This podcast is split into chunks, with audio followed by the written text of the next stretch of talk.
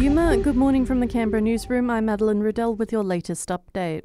Shinzo Abe, Japan's former prime minister, has died following an apparent shooting in the country.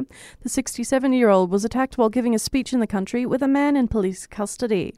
Professor John Blaxland from the ANU says Abe played a significant role in strengthening the relationship between Japan and Australia while in power. He's a very respected, um, you know, former prime minister and uh, one who has had a very positive attitude towards Australia, instrumental in significant progress in the bilateral relationship between our two countries.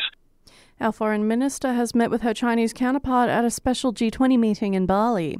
Penny Wong has released a statement saying issues of concern were addressed, as well as the prosperity, security, and stability of the region.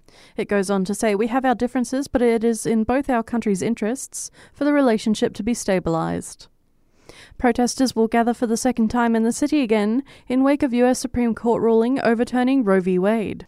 Organiser Grace Hill says there's still work to done in Australia when it comes to abortion rights. In Western Australia, abortion's still on the criminal code. And here in Canberra, uh, one of the major hospitals refuses to provide uh, essential reproductive health care on the basis of religious belief. Tense moments in the New South Wales Hunter region overnight where flood recovery efforts continue. Emergency repairs of a levee protecting parts of the city of Maitland have been successfully undertaken.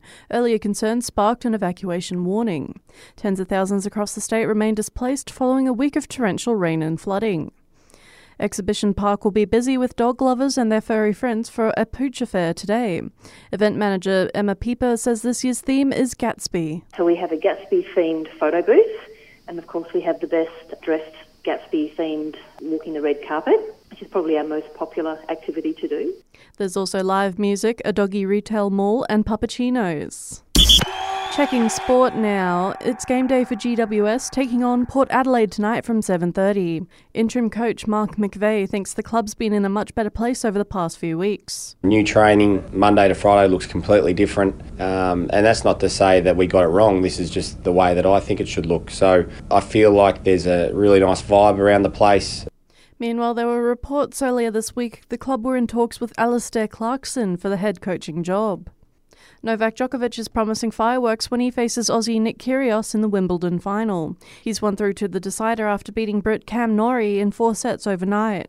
Kyrgios has turned heads this tournament. The Joker expects their decider tomorrow night to be no different. Well, one thing is for sure, there's going to be a lot of uh, fireworks emotionally from both.